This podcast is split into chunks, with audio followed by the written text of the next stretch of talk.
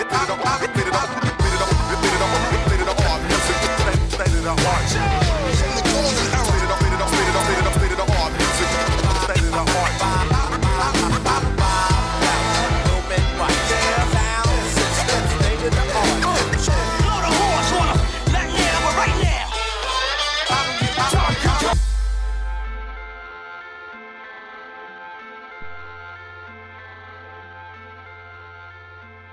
and welcome to the New Age Boxing Podcast with me, Andy White, and with me today, Martin Theobald, and the guy that lied to you about Ian Lewis.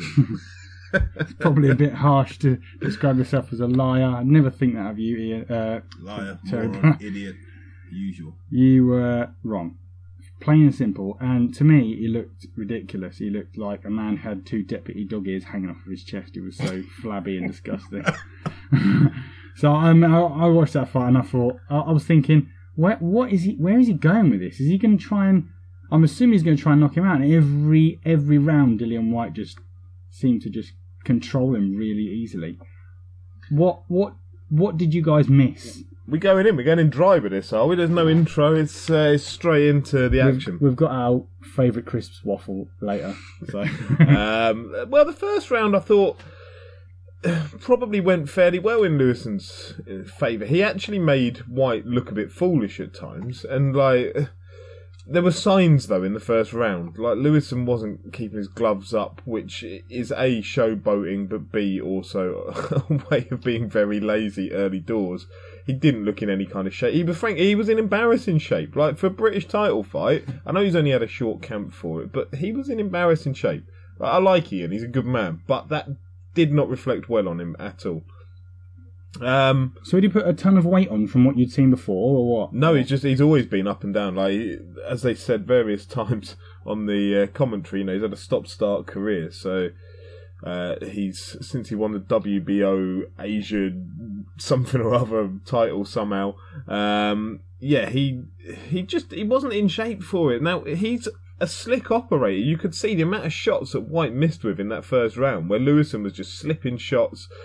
Um, he wasn't even gloving them for most of the time. He was just like slipping shots and then firing off himself. He he looked okay for the first round, and then he just like he was just pot shotting, looking for the big knockout. It wasn't happening. Whyte was just controlling him from then on. Those uppercuts that Whyte was throwing were lovely. Um, Whyte, you when you watch Whyte, you don't realise how big his like wingspan is, like his reach is huge, but he doesn't really take advantage of it that much. Um, he was throwing more jabs in this fight than probably previously, but he's very happy to get in, um, fight in the pocket and throw you know, some nice body shots. Um, but for somebody who's got that natural reach advantage, he doesn't necessarily take advantage of it.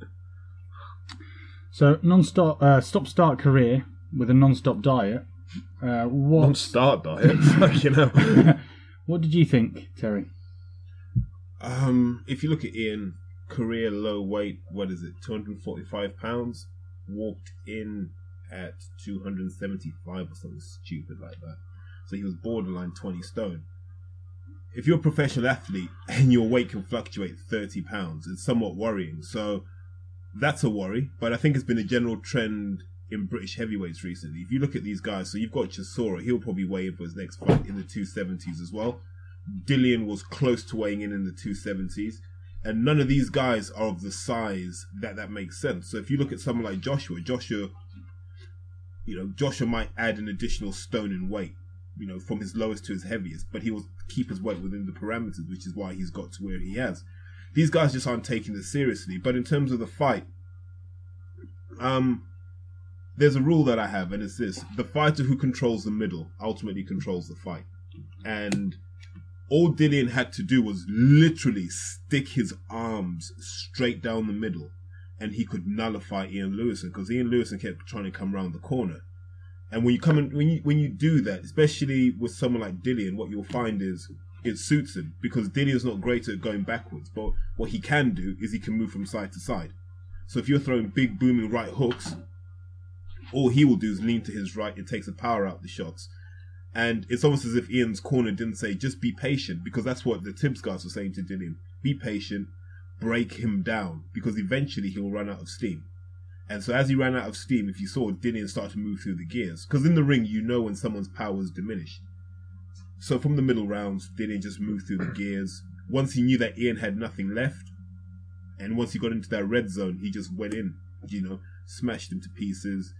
Don Charles did the compassionate thing, pulled him out in the tenth round. It's worrying because that's the second British title fight Don Charles has pulled his own fighter out in the tenth round. So he did the same with Chisora in the Fury fight, and in that fight Chisora was overweight as well. So you almost begin to wonder what's happening in camp that these guys aren't coming in shape. I um, you know, you want to blame the fighters, but to a certain extent, this is two separate fighters this has happened with. You know, stylistically they're quite similar, but Chisora shouldn't be coming in the weight he is, and neither should Lewison. So, you know, no one asks these questions of the trainers and says, "What the hell are you doing behind closed doors for him to be coming in this kind of shape?" So now this is really uh, Dillian Whyte's first meaningful fight, so to speak, certainly in terms of titles, since the Anthony Joshua fight that he uh, that he lost. So he's come in and now he's a British champion. What happens? What steps do he, does he take next? Well, he's got options now in terms of there's a Chisora fight that Hearn's been talking about for a long time now. Chisora, he's probably the odd man out out of all this because um, you know he's been British title holder many years ago. The first uh, Fury fight, he was British title holder. Um, so is it a step back for him? Maybe there's David Price um, as an option. And when I say step back, I mean for Chisora. But then where does Chisora go? He kind of he flits around at world level, but doesn't really solidify his place there. So there's David Price available, but David Price is being steered towards Joshua. You suspect Hearn's long-term plan is to get him back in the ring with Anthony Joshua, play on the rivalry. You know, it's one all from uh, the amateurs and then the pros there's all that side of it, which I suspect will probably that's a longer term plan. In the meantime, you know, you could defend the British against Chisora reasonably. Um, I don't think Price will go to British level. I think he's hanging around to get exposed at world level. Um, and then there's maybe the likes of Sam Sexton, who uh, that was meant to be happening a while back. So Sam Sexton could uh, step into it, but I don't think we'll see him around British level for that long because there aren't really that many British heavyweights that are worthwhile watching uh, watching him fight with. Uh, Ian Lewison, he's now failed essentially at British level where does he go next? Given that I can't imagine he, he, must have something about him for you guys to have rated him. So what happens next for him? Um, the man's thirty-five. I think he just turned thirty-five. Um, I've heard conflicting things. Does he really want to box? Does he want to fulfill his potential? That window's probably gone. I think his only question now is how good does he want to be? And you'll know that by if he fights again, what weight does he come in at? If he comes in again in the 270s, then the guy's just really picking up money to finance other things, I'd imagine. If he comes in and he's in the low 17 stones, if he's down in the 230s or even just the bottom end of 240, maybe you can look at him and go, actually, here's a guy who wants to do something. Because Ian, Ian trains with Dom Akinlade. Dom Akinlade and Ian are really good friends. And I can remember Dom being 20, 21 stone and yes, you know, the guy could hit hard, but he wasn't fit and he couldn't move. And he took the decision as a man to say, right, I'm going to take this seriously. I've got one last shot at this. And Dom came down from the, like 21, 22 stone to about the middle of 17. And you can see the difference in his physique now. You know, how far he goes, I don't know. But there's a man who who took control of his own destiny. And, you know, Southern Area champion, he's won a belt that he didn't think he would win. Can Ian do that? Maybe. But, you know, the ball's in his court now. You know, he's been exposed, you know, on national TV. You know, probably could have put on a better fight if he'd been in better shape. What happens if he has more time to prepare for a fight? There are loads of things, but expect to see him in that hinterland between top end of small hall shows and filler on one of the big promoters' cards as well. So you can always feed a heavyweight prospect like a Joseph Parker to Ian Lewison to go right. Let's just see where your level is to British fans. He's he's there to be fed, and I guess it's up to him whether he remains a feeder opponent or he can elevate himself above that. So same night, Burns Relikh. What, what more we got to say? What we've got to say about that? Sorry. What a fight! It was great. Um, Ricky Burns always gives good value for money. Um, you know, he's been a little treasure, I suppose, to British boxing over the years. I don't like to see robbery. It wasn't a robbery in the sense that Burns won it, but I mean there was a 118 110 scorecard that was fucking farcical, frankly. Um, Relikh was an unknown quantity going into it. Ricky Hatton fighter Hatton had said that you know he's got world level potential, but he's got a padded record going in. But you could see from the off, the first three rounds, Relikh controlled that fight. Um, he was switching from orthodox to southpaw at will. His head movement was sensational. Like just always just bobbing, weaving out of range. He was. You could tell from that point on that Ricky Burns was in for a hard fight. Had echoes of the kind of um, Zlaticanin unknown quantity coming in and causing a problem. Um, but Ricky Burns worked his way back in through the middle rounds. He started to control a bit. Uh, and then you started getting the classic Sky uh, commentary going into, say, the ninth round, I think it was, where Paul Smith and co was saying, you know, now's the time that Ricky will start to tee off on this man. Now's the time where like those championship rounds come in. At which point Ricky Burns like fell apart to shit again, and Relikh just completely started to dominate him once again for like round 10, 11, 12. Um, it was such a harsh decision on Relikh to lose by that wide a margin. I personally had Relikh up by a round you could argue it the other way. You could argue it a draw. You could say there were two rounds in it. To say that Relikh won two rounds in total, which what one of the judges said, is just an abomination. Um, but I really, really enjoyed the fight, and uh, I just uh, Ricky Burns, you know, he's coming towards the tail end of his career now. He deserves something big to go out on, in my view. Did you see it, Terry? Saw bits of it. Um, like Ricky Burns as a person, stylistically does nothing for me. Um, I think, you know, you're fighting guys like Relikh. I imagine guys like Crawford would wipe the floor with him. You know, Burns is a world champion by luck rather than by design or by, you know, earning by it. desert. Yep. So you look at that and you say, what did this really tell us? You know, Relikh's okay, but it seems Hatton's trying to create people in his own image in his gym, which is reasonable until you realize that his style was very limited, and even he must know that. So you know that that whole you know keep your head moving stuff is is brilliant, but you have to have a bit of science behind it. And I don't think there was any thought in terms of let's take something out of the Burns tank so we can actually stop him because that was the only way you were going to win in Scotland. If I'm being honest with you, you had to stop him, and Raiders got the power to stop him. But you know, people complained when Zlaticanin won. What was it, 115, 113 on two cards? They complained about that is this poetic justice for Burns? God, I hope not. But if you're Broner watching that, you're like, what's the point? I, I that's how I genuinely feel if I'm Broner. I'm like, what's the point? Because you could just fish someone up from 135 to have a fight with in the States and make just as much money. I don't think Burns brings that level of excitement.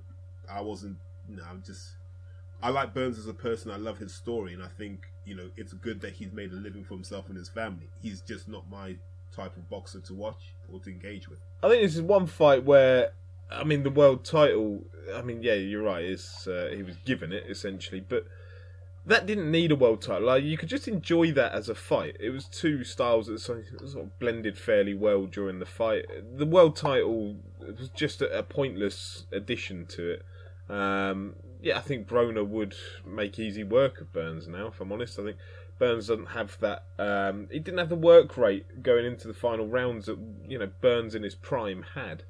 Um, you know, Burns when he was picking up his first world title had that jab pumping all the way through the twelve rounds. Like not necessarily through the first three, but he'd warm up into it. He doesn't have that anymore. Um, you know, he's not the fighter that he was. You know, he's up into his third weight as a inverted commas world champion, but um, yeah, I think it'd be interesting to see now. I think they're probably. I'd hope that they could get a good cash out fight for him and secure him for good. I'd expect Theophane. I think the next fight will be Theophane. Broner's probably looked at that and gone, unless the money's ridiculous, I won't take it. Theophane's at a loose end till the end of the year. You just put Theophane in there. Um, you can sell it on the Mayweather thing. You can sell it on the Al Haymon thing. You can sell it on the London thing, and you know it's a fight that sells. Theophane, like Ricky Burns, is a machine in terms of, you know, at their best, they just work. So it'll be it'll be interesting to see, and I think for both of them, it'll be a good point to cash out from the British fans. Okay, I have a question. Right, um, it's a bit of it's one that's been sort of going through my head on the recent weeks, and we've been talking about it, and we have had a question from the audience that's that's kind of touched on it. But if you both You just plagiarising listeners' questions. to some extent, yeah. I mean, I don't know who it was from, It's but like school all over feel again. free, feel free, feel free to be angry at me. Um, if you say woke up tomorrow and your your brain was uh, your consciousness was in the brain of a young boxer and you're electrifyingly good and you you will smash you smashed everyone out in the, in the amateurs and you move up into pro and you are a dangerous boxer is the structure of boxing the way it is at the moment will it hinder your progression? Because what we've seen in certain like people like say Golovkin or AJ is that that either people want a massive payday to fight someone who's very very talented to get knocked out as Terry's touched on before or they just don't seem to take the fight in the first or you're fighting bums. So is the current state of boxing will that hinder someone's progression if they're extremely talented and as a sub question to that has it always been this way if it is this way and has it changed since the past you know do you know what i mean No, Terry, you answer it because I lost it. So let's go back to the days of the murderers row, guys like Charlie, Burley, and so forth. These were, you know, the days when white fighters and black fighters wouldn't fight, or if a black fighter fought, they had to take a dive. So you've always been limited if you're talented, and you know you go through to the 50s with the mob control of the fight game. This is why you had the WBC being set up in Mexico because they were like, our fighters aren't getting the shine they deserve. So you you have these governing bodies in Latin America going, we're good fighters. We're going to set up our own governing bodies, have our own belts. That crosses over into the mainstream now. But it's still the same problem because what are you trying to do? Let's say Martin's my boxer. What I'm trying to do is make a profit on him. And I'm gonna, gonna- gonna, good gonna luck, struggle son. there mate I know. but yeah, you're trying to make a profit on him. And when people say to me, you know, what's Eddie Hearn's plan with Dillian Whyte? I say, I've said it before, it's to make a profit on him. I don't know how much they had to pay him to fight Joshua, but I have a feeling they need to make that back before they can then say, well, let's do business now as people who've helped each other out. I, I I'd assume Dillian's probably in the hole to Eddie Hearn still for a few for a few thousand. So he's probably got one more fight where he can cash out, and then Eddie decides what to do with him. Um, so so if you look at it, so from the forties, the fifties, the sixties, you know, when you had one belt, the belt was controlled, and so people weren't able to feed their families based on their talent. So you had other governing bodies forming. You know, you had the WBA come up. You had the IBF in I think in 1984. Then you had the WBO a bit later than that. And what that meant was more people could fight for world titles, more people could feed their money. But it, all it did is it spread the problem. So now you've got guys who hang on to belts because they're trying to milk it for all it's worth before they take that risk. So if you're a young fighter coming up, the current structure hinders you, but any structure you impose is going to hinder you because no one wants to lose because no one wants to start again. And we won't change anything until defeats mean nothing. You know, boxing's one of the few sports where defeats are a big deal. In football, if you lose a game, you come back next week. We don't quite have that in boxing, and I think we need to get back to that where you can fight for a world title with four or five defeats on your record because those defeats shouldn't define who you are today. Ricky Brown's a good example of that. I mean, his world title's bullshit, but he's got the defeats on his record. Um, he's come. I mean, Nathan Cleverly's another one who's doing all right off the back of it. You know, he won his make believe world title on the back of the Fonfara loss. Um, you want to pad that out make believe world title no, it's a bollocks world title. The um, the Brähmer fight is not real. Um, you know, it, it's a good enough fight. You know, his Fonfara fight was good. The world title's almost just a smokescreen around stopping good fights happening. You can find good fights without world titles attached to them. it almost feels like sometimes you'd be best off entering the sport as a boxer that was good but hadn't quite reached their potential yet so that a lot of people thought you were an opponent that they could beat and then you were surprising people as you entered the sport to the point until you got a profile that was big enough for you to start sucking in fighters in order because you can draw such an audience that you can make a massive profit do you know what i mean Well, so so the history is, especially in the heavyweight division, you, have to create a monster, right? And the art of creating a monster is to have as much of a of a body count as you can before you even have a meaningful fight. So if you look at Tyson, Tyson fought bums, man. You know, Pinklon Thomas, Mitch Blood Green. These are all guys who, in any era, were trash, and you know, becomes the youngest world champion at twenty. You until Holyfield, you can't really find a Hall of Fame caliber fighter, Tyson Ford, who was at their peak. You know, it's why I always say you know, Tyson's place in boxing history as a te- as a boxer in the ring is utter bullshit. It's always been my opinion. You know, the guy didn't fight anyone, but they created the monster. So then, when Holyfield beat him, Holyfield was the man who beat the monster. You see, so you can make money off of that. So is that what we could potentially be seeing with Anthony Joshua? Yep. Yeah, you create the monster, um, and then you have a number of big fights which are big in name without necessarily being challenges. But then eventually you have to then reach the summit where people say, "Look, we're not taking you seriously until you fight that other guy up there who's also got a body count." And at that point, there, you will find out who's who. Yeah, well, unfortunately, that other person up there is taking cocaine and failing drug tests. Oh, but there's another guy. There's who's got an Deontay Wilder. yeah, there's a couple up there, to be fair. I always think like And there's the- another guy with cane rows. Let's not forget the guy with cane rows.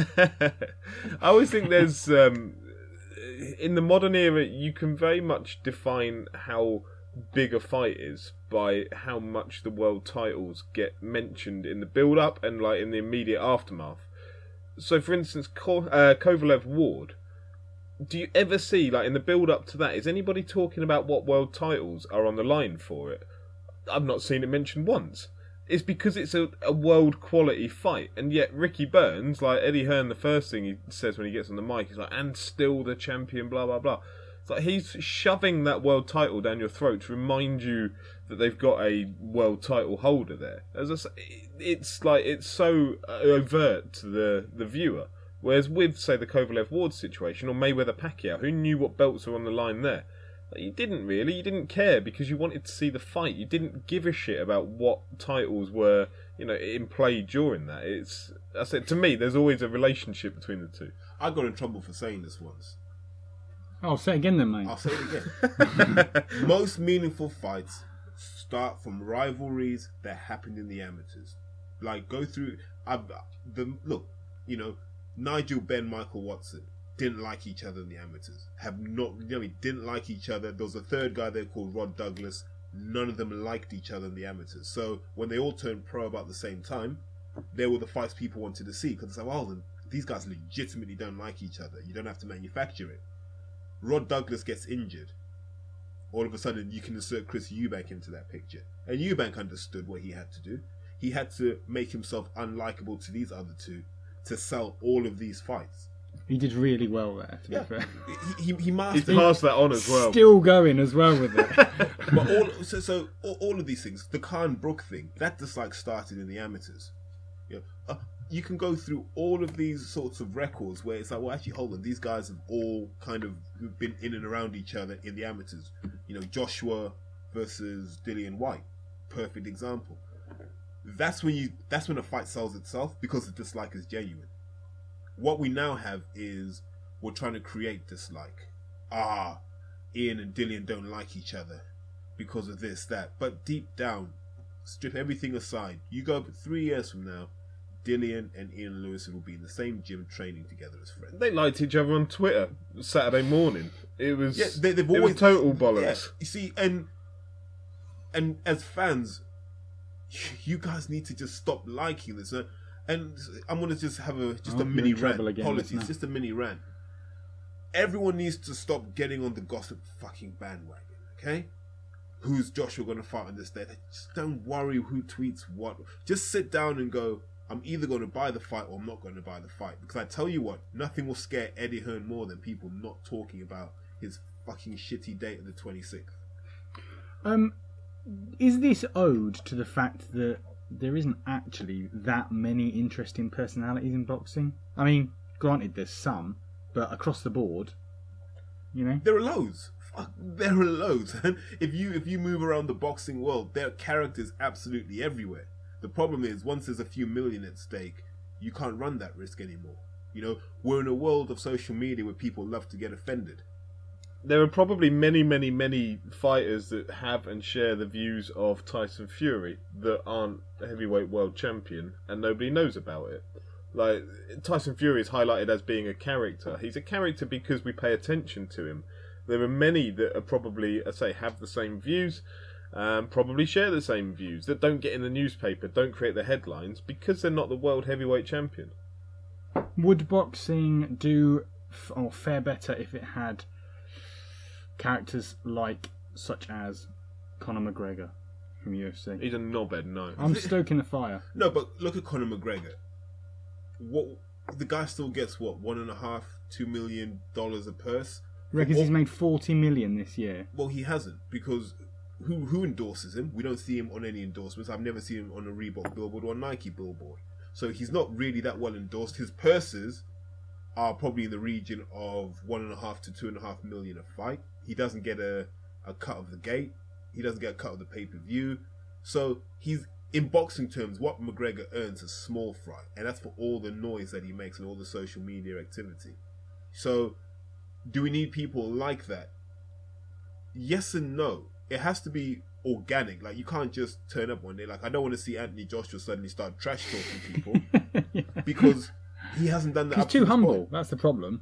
you know yeah you know he, he's a very he's a quiet guy he's a humble guy good human being from what i've heard from people around him so he can't do that you know but the people who could do that look let's take an example when prince patel did it everyone hated him Martin likes him. Martin can fuck him off. but but but there, there's my point though you know you, you have a guy who in a misguided way tried to go down that path and it didn't work because the truth is british boxing is run by people who never really got girls growing up and probably still have a porn masturbation habit and i'm not saying that to disrespect anyone directly no, no. Chuck a few names in the hat for good no, measure. Go. no, no, it's, it's not. It's not about names. It's a mindset thing. It's a mindset thing that says we've never taken risks in our lives, so we're not going to take risks. But you know, you have to. Like you know, let the let the risky side of things happen, and that's how. You know, no one wanted Floyd. If you remember, the split with Arum came around because Arum didn't want Floyd to be pretty boy, flash, brash. He didn't want that, and Floyd was like, "Look, this is how I'm going to make money. And so he bought himself out of his contract and said, I'm going to prove to Bob was right. And he did. Well, he was, yeah. Definitely yeah. that. So, so what's the lesson you learn from that? There are some people who, that's just who they are. You've got to let them do it as long as they back it up in the ring. If they don't back it up in the ring, ditch them. Okay, massive unwarranted digression. Tick. Let's move on. Um, Groves. George Groves returning. Um, do you want to fill us in, Martin, whilst Terry catches his breath? yeah, well, he's fighting uh, Wembley Arena in November on a Friday night, oddly enough. Um, I can't remember his opponent's name. Doesn't mean an awful lot to me. Uh, I think they've described him as durable. It's a, a clever move by Groves for me. Um, he's a name that will always be able to be slotted into any world title fight at super middle. Uh, and what he's doing is he's going on to Channel 5, going on to domestic TV, and bringing back that public awareness of who George Groves is. You know, it was on a massive high after the Froch fight at Wembley. He's going back on Channel 5 now, building that awareness, and then he'll be able to take that brand of George Groves back over to Sky, back over to pay per view, um, for, you know, probably DeGale fight. I think it's it's a very well advised move. The opponent, probably not. It's going to be a bit of a shitter. Um, but I think in terms of it garners good publicity for George Groves, builds that branding back up, and uh, as I say, ultimately that'd be worth more money to him then when he uh, makes the inevitable switch back to a, a bigger boxing platform. These sort of fights sometimes feel a bit like watching a football team play friendlies until they actually have something meaningful. Do you think that's going to affect any sort of return that he has, given that he's bounced away from world title levels so many times? It depends what you mean by meaningful. So he has a new trainer, and in, in boxing terms, he's been with Shane for either just over or just under a year. So they're still learning each other. Do you want to take those things you're working on in the gym and test them against a wily operator, you know, like a DeGale? Not yet. So I think they're probably just looking to go, let's see what you do in the ring against this guy. If the stuff we're working on in the gym happens in this fight, will move you up a level. You can you can fight for that WBA belt. So I, I see I see why this fight has to happen. Does, doesn't mean I'm excited by it. No, I accept it and I'll watch it. I'm grateful that it's on Channel Five because not only does it bring attention to Groves, it'll bring attention to the undercard as well. So I imagine there'll be a couple more Cyclones promotion guys on there. So Shane will have a few guys on the bill. Um, I never know who does the undercard. Maybe Goodwin does the undercard. Yeah, I think it's um, there's a couple of the Cyclones guys, and then there's Dan Dan Keenan uh, from Goodwin Promotions. There's Dino Richardson, and there's the English welterweight champion Johnny Garton are all on the undercard. So it's going to be a two-hour TV broadcast on Spike that will lead into a two-hour Channel Five broadcast. Is the idea. So yeah, I think Andrew Selby's on it as well. Uh, always good to see Andrew Selby out. He's a, a quality talent. Um, so yeah, I think just domestic TV boxing. In, as much as we may not be happy about the Groves opponent, you can't be unhappy that TV is on. Also, boxing is on domestic TV. Okay, um, Luis Ortiz has moved to Matchroom. Um, what does that mean for the heavyweight division, given that he's a pretty dangerous character, right? Give Eddie a medal, please. That that that when I read about that move, honestly, I was, I was in my bedroom and I just started banging the wall because you can say I what you like. what he was Bang, banging the wall, fucking like a glory hole style. No polyfiller. Um, no, absolute genius, absolute genius. Like you have you have a guy floating around as a free agent who could derail everything you're trying to build. So you sign him. I'm guessing it's a three fight deal. What do you do with him? You turn him into a David Haye's stalking horse. So while Haye's looking at Joshua, you go actually no no no no David, you're looking at Joshua, but there's this Ortiz guy that's looking at you. You've got to deal with him because they tried it with Bellew. Use Bellew as a stalking horse to get Haye in the ring.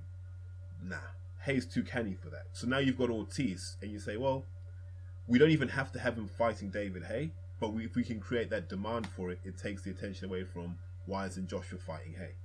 And in the meantime, you haven't had to pay much for Ortiz. There's enough of a British appetite to see him fight. You can make your money back on this guy relatively quickly. So Eddie's smart, man. I'm, I'm sure he plugged it into the spreadsheet, and the spreadsheet said sign. Yeah, I mean it's it's very much a case of better to have him inside the tent pissing out than outside the tent pissing in. Uh, Ortiz is a weapon of a man. Um, what are they going to do with him? Uh, God knows, really. They're putting him out in November, I think, on one of their shows. Um, like, what British fighter can you put in with him at the moment that's going to test him and make him credible? I, I don't know. Like, there, there seems very little point in getting Luis Ortiz and then putting him in with like a Hungarian journeyman uh, on a Sky show. Like, that's going to We haven't seen many of them, have we, recently? yeah, it's going to seem really bizarre if they go ahead and do that. So then, which British fighter can you feed to Luis Ortiz that gives a relevance? Because don't forget, most Sky viewers aren't going to have a clue who Luis Ortiz is. Most people that turn up and sing Sweet Caroline aren't going to have a clue who Luis Ortiz is. There is a demand for him within the boxing public, but not from outside of those that are, you know, legitimate fans. People that listen to this, for instance, spend their time researching boxing. But outside of that, there isn't the appetite. So, who, which names can they give to him that are going to have enough mainstream recognition to make him seem like a worthy competitor to the bigger names? Uh, it's an interesting conundrum. I think he's just Sure. nullifying. I, I genuinely think he's been bought in to, to kill the threat. So, What, so he's not going to fight. He just, he's going to fight just bums for three, yeah, three so, fights. so if you you know you watch American football and there's that there's the No. there's a No, there's the- absolutely not. Because it's wank. I'm aware of it, yeah, Terry. th- th- there's, Continue. There's the running back, and the running back has those guys that run in front, pushing people out the way. Okay, that's beyond my knowledge. But Yeah. So Joshua's the running back right now. He's the guy you want to give the ball to. So what do you then have? You have Luis Ortiz up here going, move him out the way, move him out the way. So whenever a threat comes, Eddie can just go right, Ortiz, we'll match you with this guy. Yeah. Take him out the picture. David Haye's can take him out the picture. So you think Ortiz will fight Haye? Possibly. Well, I think Eddie will call for it. David's not going to take that fight. So you're going with the uh, you're going with the American football analogy. I'm going to take this back to old school WWF. He's the Diesel to Shawn Michaels. Come on, that's Yeah, uh, that's where I'm working. He's the bodyguard. Right, but you got to go with it. What happens? Well, you know, Diesel tosses everyone out of the ring uh, at Royal Rumble, whichever year that was, uh, and then ultimately turns on Shawn Michaels, and they end up getting it on a WrestleMania. That'll be their WrestleMania moment. Is if Luis Ortiz takes out David Haye, if he takes out every other threat to Anthony Joshua, then ultimately it builds him up as a big enough name and a big, you know, the public consciousness around Ortiz would be big enough that that could then build potentially to a Joshua fight. a So big one. Ortiz doesn't choke slam Eddie Hearn at the end of his contract. Fingers crossed. Right. Ah, but I just think Ortiz is overrated. We'll find out. It's, it's a brilliant way of finding out. I, I, I, all the hype around it, I, I just looked at it and went, basically, you, you're signing a guy who put over, do you know what I mean, a, a 15 stone Bryant Jennings and an over the hill Tony Thompson. I, I'm, you're not selling that to me. Like he, It's still more legitimate than Anthony Joshua. Oh, I'm right in thinking that Ortiz is some like the regular WA Yes. WBA holder. So, so Eddie Hearn, knowing Eddie Hearn, could definitely sell this as a title fight with somebody. Yeah, no doubt. He could be a world title holder the moment you see him on the Sky. has he got the belt or because I thought they were working out what to do about Lucas Browne. No, because uh, he uh, Ortiz is the interim world title holder. Lucas Browne is the regular, or was the regular world title holder. So there's a super, There's a regular, super- and interim. which is why the WBA tournament, which we're going to touch on later, uh, is designed to you know join them all together a bit, which was so well constructed and. Uh, thought through. yeah. Okay, speaking of heavyweight matchups, December the 10th looks busy. Fill us in. Right, there's a lot of moving parts to this. So initially, I thought Hearn had the O2 book, but Madness are actually playing at the O2 on uh, December the 10th. So rule that out. What do we know? Warren apparently has um, the MEN booked, although I'm hearing stories that may not as, be as secure as uh, as it's been painted. There's Klitschko has got Hamburg booked uh, for December the 10th. There's talk, it depends where you read it from, that Haye is looking at booking the Millennium Stadium in Cardiff for December the 10th um, as a possibility. And then there's Golovkin Jacobs is meant to be happening December the 10th over So essentially, like, keep your diary free on December the 10th. There's a lot going on potentially. Like, it can't all happen. Something will fall out. So, so my take on it is, you have this massive swinging contest between Eddie Hearn and K2, and it it's been this sort of simmering cold war between them over who are the top dogs. Because you're watching you're watching Top Rank falling apart, you're watching Al Haymon fall apart. Golden Boy aren't the force they were, and so you've got K2 who have Klitschko and they've got Golovkin and they've got their stable of fighters. Is a re- reasonably strong and they've got a great TV deal, so they have money. And you got Hearn, decent stable of fighters, own TV deal, loads of money, and these guys are battling it out. What from from some of the gossip I've been hearing coming out of supposed experts, Klitschko's saying, "I want the lion's share of the purse." Hearn's like, "You don't deserve it." Klitschko's like, "I'll fight on December the 10th and see what I do." And so he's lining up his usual cast of characters. So there'll be a you know Mariusz Wach, sharp mysteriously, and these sorts of characters. Which, if that happened, would leave Hearn in a bigger hole because then he'd have to match Joshua with someone, and it would have to be pay per view quality, obviously. So he's stuck. Um, Haye's floating around. He has his option, and I have a feeling that's going to be a WBO title belt. You wouldn't be looking at the Millennium otherwise. And then you've got Hughie Fury floating around. And what does he do? I'd quite like to see Fury just fight Klitschko. Um, that's me speaking as a fan. Would Warren risk that? I don't think there'd be anything to lose by Hughie Fury fighting Klitschko. Why not? But all of these guys have to fight, and the numbers aren't adding up at the moment. And we've allowed this to happen as fans because we feed off this intrigue, and we need to stop feeding off stuff like this. Eddie Hearn should just wake up one day and go, "Look, this is a fight that's happening on the 26th.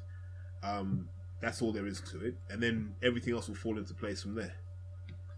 Yeah, I mean, I think there's um, there's a lot of interest over this December the 10th date. I mean, what is particularly of note about it is that December the 10th falls two weeks um, after the year anniversary of Fury winning the world titles. So one year on from that, and then the governing bodies can start looking to strip those titles and hand them back out, which is why December the 10th is such a key moment or date around uh, the heavyweight scene is because those titles suddenly become available again and they become a high commodity interest. Um, So there's all the talk about. You know, we've discussed it before. We're not going to go into detail now. Joshua Klitschko back end of November. I don't think that's going to happen back end of November. Hearn got interviewed in Glasgow. You know, stoking those fires a little bit. You know, trying to garner some interest. It's all bollocks. Like you don't know what's going on. I don't know what's going on until we hear something solidly from any of the people involved. Um, you know, is Haye genuinely going to fight on December the 10th, or did he just put that tweet out there to get his name into the mix a bit? That's a, a very real possibility. Um, it's it's all going to unfurl, and it hasn't got that long to do it. You know, we're recording this on the 9th of October, so it's two months away. Um, there isn't that long, given that these people have training camps and PR and what have you to do, to find out all of this. So I suspect by this time next week, the picture is going to be a little bit clearer. The only upside is everyone's in camp. So if you talk, everyone's in camp Yeah. because because everyone knows everyone knows That phone could go. Yeah, we're all fighting. We just don't know who we're fighting. So let's at least be in shape so that we get eight weeks to yeah. figure out. Apart who from we're Ian. Lewison, who's like Dan KFC. Um, do you know what? I I, I, I, got, I thought I got feel barred actually. I, I feel for the guy. Um, but December tenth is good because I like the way everyone started to park their tanks on each other's lawns and say, "Well, if you want to be an idiot, we'll book this day." Now, you know, Eddie, you're forced into your date of the twenty sixth. So let's see who you can produce. Because Wladimir sat there going, "I'm the kingpin here. If the belts get released, I fight for at least one of them, so I can pretty much choose my opponent." You know, because I'm Wladimir Klitschko. Let's be clear about this. The guy, the guy's been telling the governing bodies who he will fight for the last ten years. I don't think that's going to change now. Given how straight laced and officious all of the um, boxing authorities are, do we think that it would be possible that they would strip the belts from Fury and then possibly manipulate their rankings to choose the most lu- lucrative fight to stick their belt on? They don't even need to. I mean, there aren't that many heavyweights um, around, and with Klitschko having lost those belts, he goes back into the rankings of, say, the WBC. I mean, their title could possibly end up going out, depending how long Wilder's going to be out for. They could make him, you know, an emeritus champion, uh, whatever, in recess. Sorry, they could start circulating that WBC title, which they're talking about already for So. Povetkin versus um, Stiverne, isn't it? It's done. Yeah, so like that title is going to be out in circulation again soon. So like every title within reason, apart from the IBF, is going to be up for grabs. Um, it's yeah, like expect to see. It'll be a really interesting uh, set of uh, just results. What comes out of this? Because it's too late for them now to start manipulating those rankings. Because these fights are all going to be signed off within the next week or two. So they can't manipulate those rankings anymore. Like they can't do it for the end of October and suddenly move somebody up into another position because those fights are all going to be signed off. So the manipulation, if it isn't done yet, isn't going to get done. Have they confirmed they're definitely going to strip Fury then, or are we just assuming they will? And now, because if they haven't, are they allowed to sign fights that are going to be for those belts, even if they haven't declared it? So two things have happened today. Peter Fury said, "Happy for Tyson to be stripped." Uh, WBA Gilberto Ramirez, is it? Yeah. Mendoza. Sorry, Mendoza has said, "Look, we can't make a decision yet. We need to see what the available medical evidence suggests. It's a problem for everyone, but we want to find a solution that's sympathetic to the situation Tyson's in, but also that enables all the other boxers to legitimately carry on with earning a living." In So- other words, emeritus him. yeah. Because I'm trying to. If you look, WBC, relatively stable. Povetkin will fight Stiverne. Purse bids, I think, was like $3 million, so that's done. Um, WBA, still don't know. But if you look at the rankings, it's like Ortiz 1, maybe Ustinov 2, Oquendo 3, Haye 4. You can't move those guys around because they've been there for so long. Like, so who does Klitschko fight out of that lot? Would he even want to fight any of them? IBF, Josh will get this voluntary on the 26th, and then he'll get the letter to fight Parker or pay him step aside money. And then the WBO, maybe Klitschko fights for that again, or maybe they say actually Klitschko's not in our rankings, therefore let's look at it as Parker, Andy Ruiz Jr., Haye. Any two of those three would fight for that one. So we kind of know where the fights need to go. It can't, you know, any of the sort of middle of the road filler fighters are out now. So Duhaupas and Takam are fighting. That's all been done. So you've almost, you've taken two guys who would have been credible opponents for a Joshua, completely out of the equation now. So Eddie Hearn is he's feeling the brown stuff come out of himself now. Uh, the question I have is, if a fight uh, is deci- is deciding for more than one belt, does that dilute the amount of money that an authorizing like a, an authority will take from it? So if it's for the WBA and the WBO, will they? No. will- oh, okay. no. They what you think they're going to start giving up money because somebody else is involved? Like, No, I don't know. I just thought that maybe would that then influence what fight they chose to put their belt on the line for? Is what I was thinking. You said you mentioned Klitschko for the WBA and the WBO. I'm thinking, would would that dilute their earnings if they did choose Klitschko? Both of them chose Klitschko. But they wouldn't. If, if they thought they weren't going to get the money, they'd go, "All right, it's not for our belt." The governing bodies do that all the time. Was it was it Brook where they were like Brook, Brook, Brook Golovkin where they're like The IBF. Yeah, said nah, not Yeah. part of this. Okay. All right, let's move on. We spoke to Jake Ball a little earlier on, and as you'd expect, fantastic chat. Um, and I'll just play the interview for you now. Okay, so we spoke to the former GB fighter and great prospect for the professional ranks as he's moved into now, Jake Ball earlier today. Uh, and this is what he had to say for himself. Um, so yeah, we've got Jake Ball with us today. Then the undefeated light heavyweight, um, coming out of London, teaming up with uh, well, you with Matchroom, didn't you, Jake? Matchroom, yeah. Uh, so in terms of a a start to a career, yours is probably one of the most unblemished in the professional uh, ranks in terms of you've knocked out all but one opponent. Um, Right. you, you've stepped in from. I mean, your your background was in the GB squad, wasn't it, for a while as well? Yeah, that's right. Yeah, I was on I was on Team GB for, for about two years.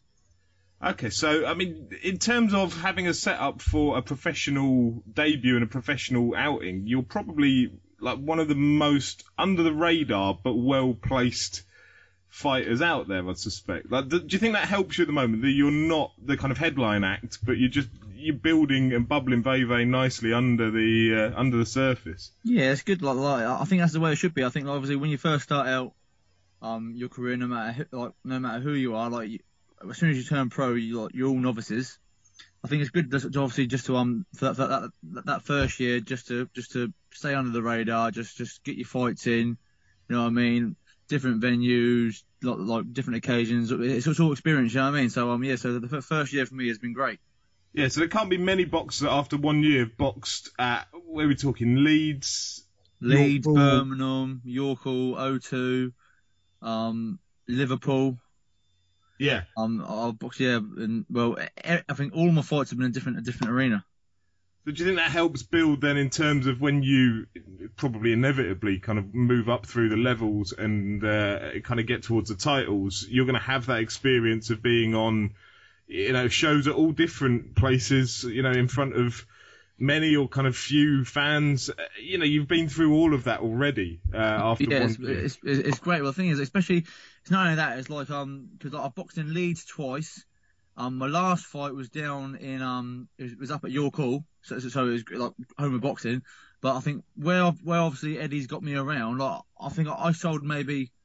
I think it was like 20 tickets to, to, to people up in Leeds. Obviously, I've to come there and watch my last like two fights in Leeds. yeah. and decided to come down and watch me at York Hall. So so it's great as well. So obviously like people from the north are getting are getting to, to see me as well.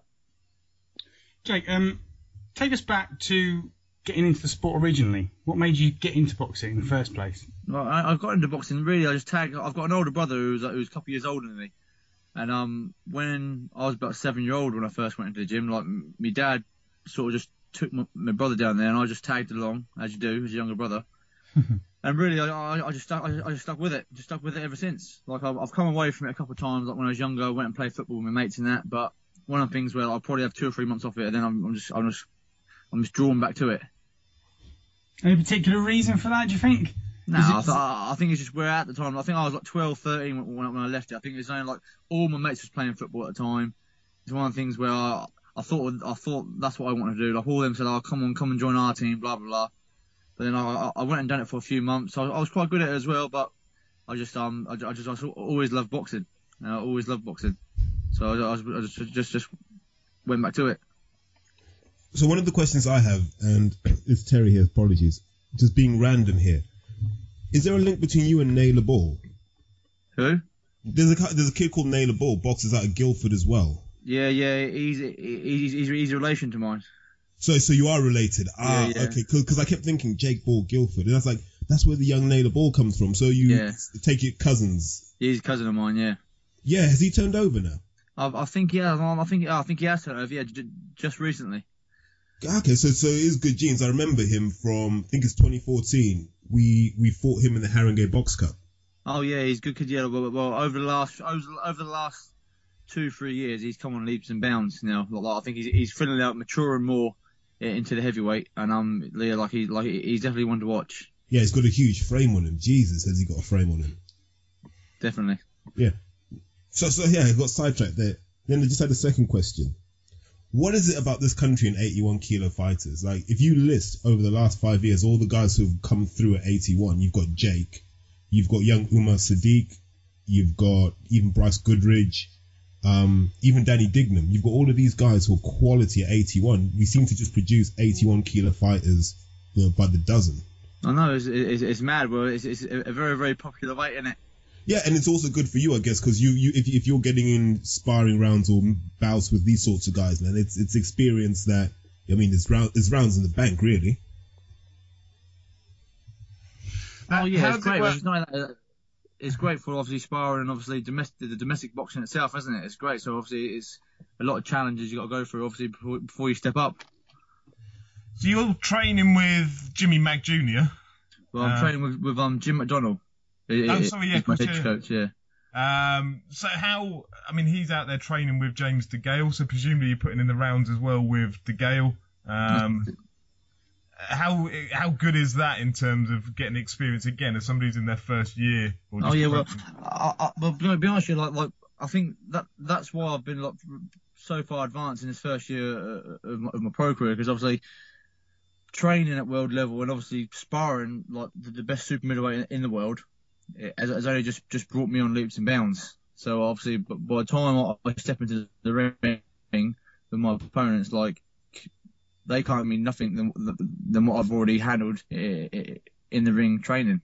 Yeah, I mean, I was going to touch on that in terms of your amateur side as well, because you probably box better amateurs than you fought Oh, pros. yeah, I've boxed all over the world as amateur, yeah.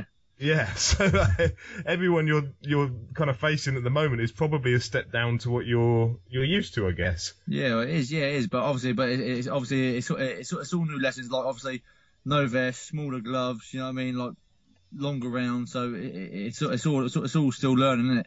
All still learning at the minute. What do you Um, find yeah, but the, it's going well. what for you for the biggest for the for you was the biggest difference between amateur and professional boxing for for the layman out there? Training, the training is completely different. But yeah, but be honest, yeah, yeah, the training, um, the training for me as an amateur, because obviously amateur you're more speed on your feet in and out, jumping in and out, where um, it's, it's just more more grueling. The sessions as pro are just tougher, just longer, tougher. You know, because obviously it's repetition, repetition, repetition, um, and obviously keep, keeping focused for throughout the whole session. You know what I mean? Because it, it's right training for a four round, but like Jim McDonnell trains us for 12 rounds. He ain't trains for four rounds. He trains us for, for, for, for what we're going to do. So Yeah. um, so, so, so it's it's obviously just um changing from the, from the three rounds as amateur to to keeping that focus and concentration for, for 12 rounds, which is is difficult, but it's got to be done. Because one of the things I liked when I watched you box was when you get in the red zone. So once you're in range, it's not a question of throwing one or two punches. You let your hands go. And not many people, especially not a year into their pro career, have the confidence to do that. Has that always been your style to just once you're in range, just let the hands go? Because it's very, I want to say sugar. Oh yeah, oh yeah, because Oh, sorry, carry on. No, no, no. I'm saying, I'm saying no because um, that's one of the things that we do in the gym. Is like a, lot of people obviously are scared to to, to, throw 10, 20 shots because they think obviously the engine's going to give up. But I, do it in the gym day in, day out, day in, day out. So I'm I'm used to it. My, my body's used to it. So I know that I can throw as many shots as I want in that round, and during the rest, I'm I'm going to recover fresh for the next round. Yeah, and it's, I think like watching you at your best, th- there are those echoes of Calzaghe. You're watching it going, this is almost like watching, you know, Calzaghe, the way you just let the hands go from the southpaw stance, and the guys are looking at you like, where the hell are these coming from? uh, like that. Well, Calzaghe's a, a is is a great great guy. Literally, I've, I've watched loads of fights with him. Literally, absolutely amazing fighter. So, so if I can can achieve half what he's achieved, I'll, I'll be a happy man. How good was the York Hall show for you, Jake, with having the uh, the prospects out on a matchroom Um, show? Mate, York Hall, listen, I've boxed at York Hall twice now. York Hall's is absolutely amazing. Yeah, honestly, out out of all, out of all the like, arenas and venues, York Hall's one of my favourites because it's just, it's just like a. a hello, lost you there. Lost you. Yeah, no, no, York Hall. Yeah, it's just, just, just an old school, old school boxing. It's just, it's just, it's history there, is it? It's great. Everyone who's there are, are boxing fans. Like, there's not a bad seat in the house, and it, it, it can be half empty or full, no matter what. The, the noise there and the atmosphere is amazing. Yeah, yeah. Uh, we had a question from one of our listeners, um, Adam Camera. He said about what titles are you looking at um, boxing for before the end of, I mean, the year, but I mean, I guess over the next year ultimately. Yeah, no, well, let's see. Well, the thing is, well, we're hoping to get uh, a, a, a title fight before the end of this year, like either Southern Area English title would be nice. Um, so end the year on a high, end the year with a belt, and then and then um, for, with me, all it is is experience. So obviously, once I once I get that first belt un, under uh, like under me, then next year is just is, is just pushing on, like maybe defence, and, and then just pushing on. Obviously, British, um, British. There's WBC International. Like, there's a load of belts that you that, that, that, that you can go for.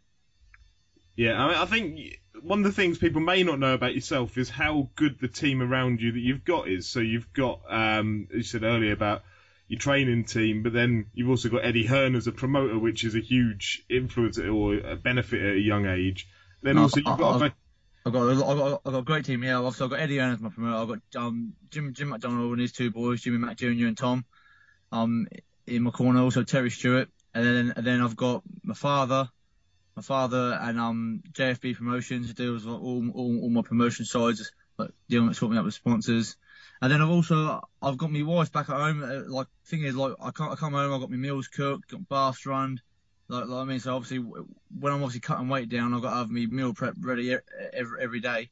Um, it's all there for me. So yes, I can't complain. I'm I'm, I'm a lucky guy.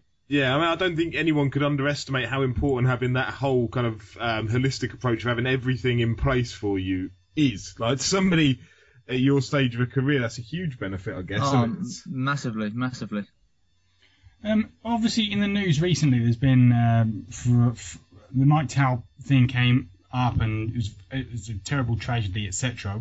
I don't, don't really want to go into that, but the but what came of that was the whole weight gain, weight drop thing, and the whole dehydration thing before before um, weigh-ins, etc. How what's your weight range? Are you going? Uh, do you think you're you're up and down in? How much you have to sort of cut out and get back on again? Yeah, no, I'll be honest with you, I make light heavy reasonably comfortable. It was like on, on my last fight, I weighed in 12, 6 and 2 ounces, and I had breakfast in the morning before I weighed in. So has it ever occurred to you, or has it ever been asked of you to cut down further and go into a, a lower weight category? No, no, but the thing is, like, it, I, just want them. There's no way would I be able to make because it's, it's too big of a drop from 12 7 to 12 stone for, for super middleweight. It, it's it's another six pound or seven pound. Like, I, I'll never ever be able to make. Well, it's not that I'll probably be able to make the weight, but it's making the weight and then then being Then able to, to be strong at the weight. Whereas light heavy, I, I make the weight comfortable and I'm big and, I, and I'm strong at the weight. Which is amazing. You make it comfortably at all. Really, it was six foot three, six foot four. Six four, yeah. Yeah, like that's a hell of a weapon, being a six foot four southpaw that can punch. yeah it's, it's quite a good advantage, isn't it? yeah, yeah. See, because one of the things that impressed, like you know, I had to do my research before the interview was you've had over hundred amateur bouts, right? No, I had about I think it was just short of 80 or 75, 80 amateur belt. Ah, okay. But not many people do that now. So if you look at a lot of these young guys, I know this because I talk to guys in the gym all the time. 12, 13 fights, they want to go pro. And I, what I like about your career so far is it's almost been done the right way. Get a load of amateur bouts done, make a lot of the mistakes before you get paid to box. And then when you come over, you've got that, that massive experience you can draw upon. Like, so once you get to 10, 12 bouts and you start to fight the tougher guys, you've already got that experience. You know, you've been in those situations many times. No, hundred percent, yeah. Because obviously, as an amateur, an amateur is obviously where you you gain your experience when you first start out, like where you make your mistakes, like you learn from them, and then obviously turn over as a pro. Um, it's where you, you try and perfect all, all the little all the little tricks and all the little way like your style, and, and, and then improve improve as the fights go on. Um, Jake, at what? Um, just one of our final questions. Just from a sort of fan's perspective, who are sort of like your biggest inspirations in, box, uh, in boxing, like your favourite boxers of all time? No, that's an easy question for me. It's um Sugar Ray Leonard, Sugar Ray Leonard and Muhammad Ali. I've watched them um watched them for years as amateur. Honestly, all, all through my boxing career. Just No, um no, no. yeah, literally, it's just the hand speed, the, the, the feet movement. You know, what I mean, the cockiness. I just loved it. so we're going to see shades of that coming into your style as you. Uh, hopefully, hopefully. Have you got any sponsors, Jake, that you want to give a, uh, a shout out to? Yeah, I've got a few sponsors actually. I've got sponsors. I've got um V Juice, um Rad Document Storage, uh, JFB Promotions. I've got Hartley Services. I've got Sala Limited, which are a domestic cleaning company in and around London. I've got Meat Man and and BoxFit. Wonderful. We'll make sure uh, they'll get a nice thank you. But yeah, we speak with JFB quite a lot, and uh, they're a good, good Yeah, bunch no, of he's a good, people. good guy. He's a good guy. Excellent. I think that's pretty much us wrapped up then, Jake. If that's uh, unless you've got anything else you want to add. No, that's it. No, well, if anyone wants to wants to follow the journey and, and, and be a baller, as we say, um, you, you can follow me on, on Twitter, Instagram at one Jake Bull. Excellent. We'd advise it as well. Yeah, I, I think you- recommend You're a that. man who's going far. Yeah, you know, No, I appreciate it, I appreciate good team around him, and as I've as I've said before, a man who's doing the pro game the right way. No, thank you very much. Fantastic. Excellent. No, Nice thank you, Jake, you. for your time. No, anytime, mate. guys. Thank you. Right, Cheers, okay. Jake. Cheers, pal. Thank you. Jake Ball there, another exciting professional prospect in the making, wouldn't you say? Yeah, no, he's um, he's a quality fighter. He's going to go a long, long way, I'd suspect, in the sport. Light heavyweight's turned into an interesting division, both domestically and internationally. I think Jake will fit into it very, very well. Okay, let's move on to the Bellew preview. I know how much you love Tony Bellew. Such an exciting fighter, right? I don't give a fuck about this fight at all. Um, I don't give a fuck about BJ Flores. I'm sure David Haye will come along. They're good friends outside of the boxing world. Um, it's kind of helped with all the uh, the Haye Bellew sideshow to all of this. Um, I, d- I don't care about it necessarily. I think, which is a shame. We've got a WBC cruiserweight champion, so we should. But there's just too much water under the bridge for me with Bellew. I can't. I can't get excited about the man. But Terry does such a great impression. Um, yeah, he does. He does un- undoubtedly. Well, at least Um, a scout impression. but yeah, no, having sat through, it was on the undercard of Carl Froch, Yusuf Mack, when we sat through Tony Bellew versus um, Roberto Bolonti, and that fight was just the most tragically painful experience I've ever sat and watched. Um, like that's just that's absolutely poured water on my Tony Bellew bonfire forever, and then his antics out of the ring have uh, equally done so. So. I So a don't, tantalising prospect, is what you're saying. I, I don't know enough about BJ Flores to make any reasonable um, comment on it, but I think there's probably a very good reason he was picked by Eddie Hearn for Tony Bellew's first defence when there are so many um, decent, like world class cruiserweights available, including um, Briedis, who's fighting on the undercard against Simon Vallily, I think. Um, like, w- why did they not just pick Briedis for the fight and actually make it interesting? I, I don't know. It's weird because Eddie Hearn is usually such a ferocious gambler with his prospects. Terry, uh, Martin's done absolutely nothing to promote that fight whatsoever. No, Can I hope for the same or better for you? Ah, they brought someone in for Bellew to beat up, make some noise about David Haye, fight you at heavyweight anytime. Right. We'll all get bored. Bellew will get bored of it himself. And then he'll realize that Ortiz is here now. So Hearn has three heavyweights Haye could guard instead of him. So, Could Bellew ever go to heavyweight? Do you think? Well, that- remember, he only has to just come in a pound over cruiserweight limit and he's a heavyweight. Uh, he could he could reasonably go to heavyweight, and I'm sure they'll talk again, as you say, about David Haye. And it was quite amusing to me, but they've spoken before about a catch. I I don't know what kind of catchweight you're going to make between cruiserweight and heavyweight. It's fucking madness. But Um, yeah, he wouldn't be a big heavyweight, but neither is David Hayes. So, but I, I don't want to talk about. I don't want to talk about any of that. Like this is a tragic version of a world title fight. I'm not interested in it. I am more interested in um, Derry Matthews versus Luke Campbell on the undercard. I think that's an interesting fight. Matthews is coming off the back of the Flanagan loss for the world title. Campbell is rebuilding after the loss to Mendy. Um, you know, he's had a couple of wins. I think he had Gary Sykes. I can't remember the other one. Um, it'd be interesting to see what level Luke Campbell's at and what Derry Matthews has got left to offer the sport. Um, I don't, I don't know. I think Campbell will probably win it. I think he'll probably cut Matthews down by maybe the eighth or ninth round, and then Hearn can talk afterwards about how he did a job that Flanagan wasn't able to do. Uh, they need to start looking at moving Luke Campbell. I mean, they, they spoke actually Scotty Cardle on Friday night when he won against Kevin Hooper. They were talking. Uh, Hearn was talking possibly about the winner of uh, Campbell Matthews fighting Scotty Cardle. Like the winner of Campbell Matthews ought to be going on to world title level, not British title level. Would be my view. It's a very odd suggestion of a potential fight. Problem is, world title level's pretty solid. So you can see you can see Hearn's had a look at the belts and gone, there aren't any belts we could nick here.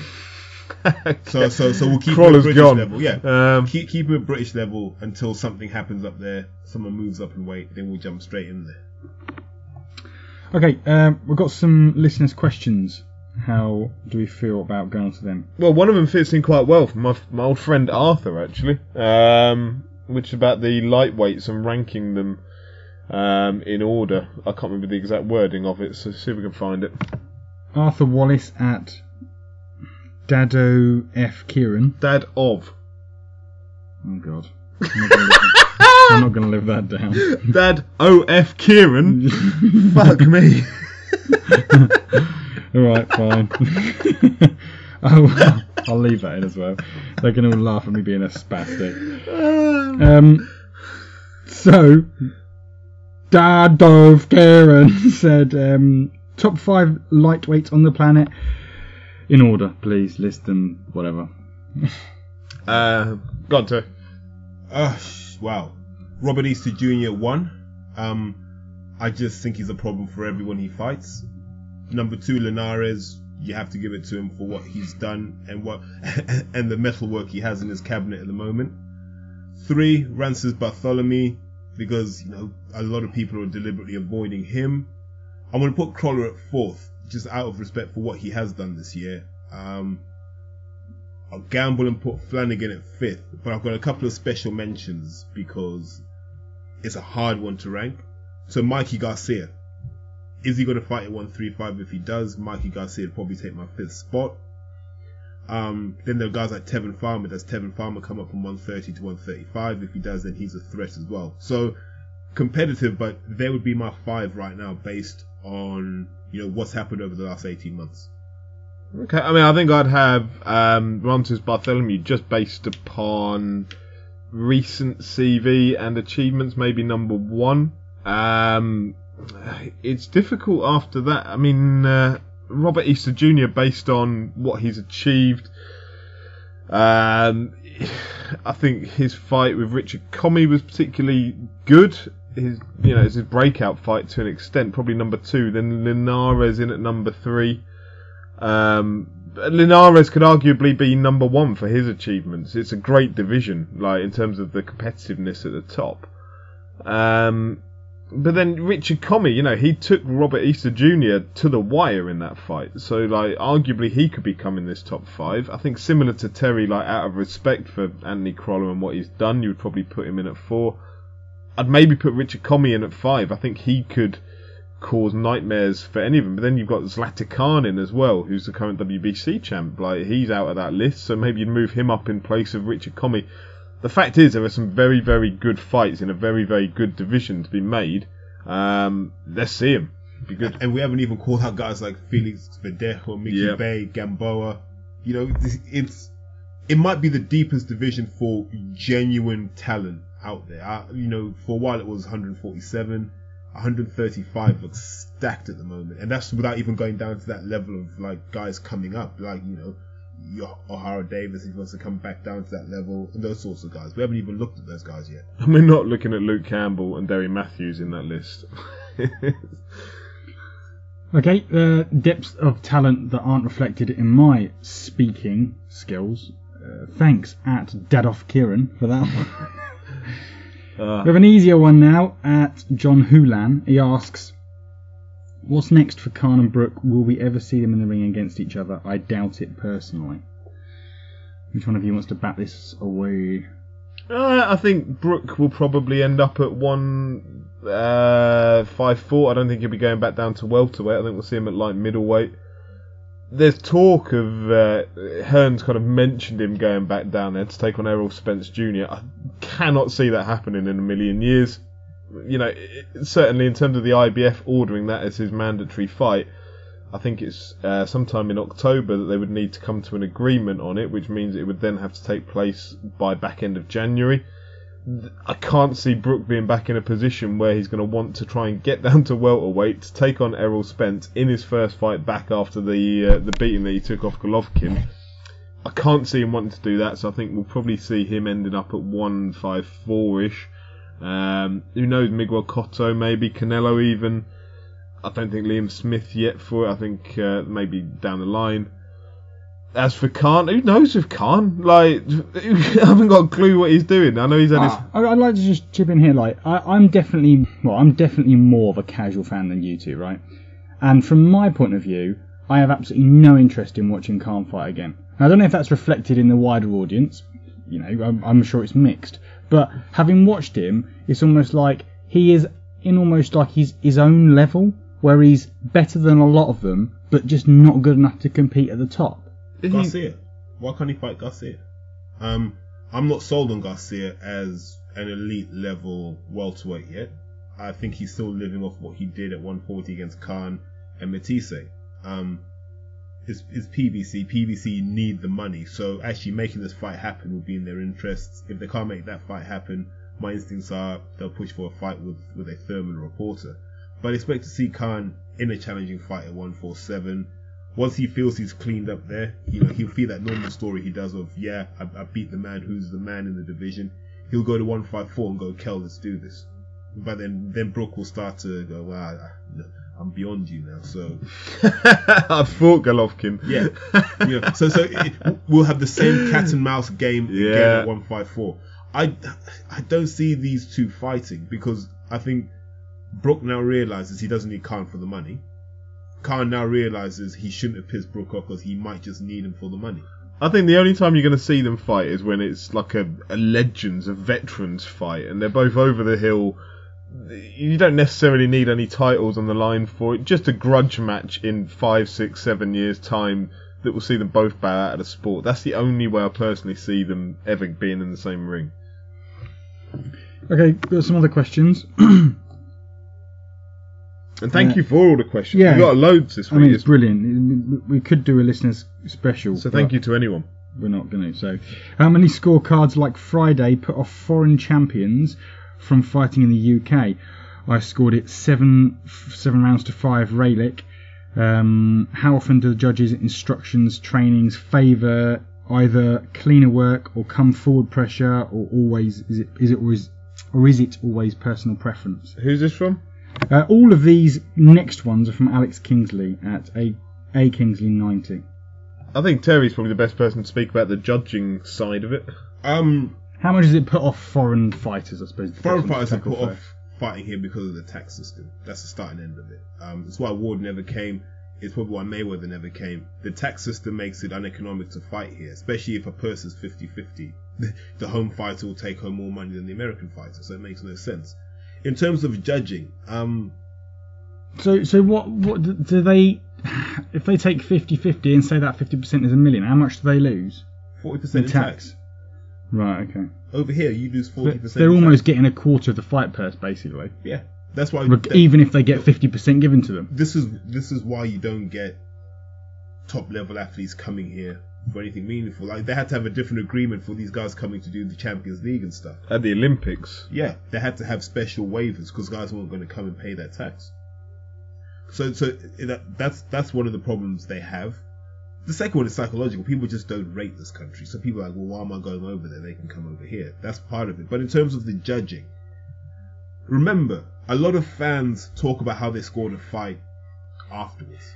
You know, score it during the bout and see how different it is. Because you can be there as a judge, and I've spoken to judges about this. You can score about, get to round eight, and go, how have I got this guy winning? It doesn't. That's not the sense I get about the fight as a whole. But if I'm marking it round for round, then this guy is ahead.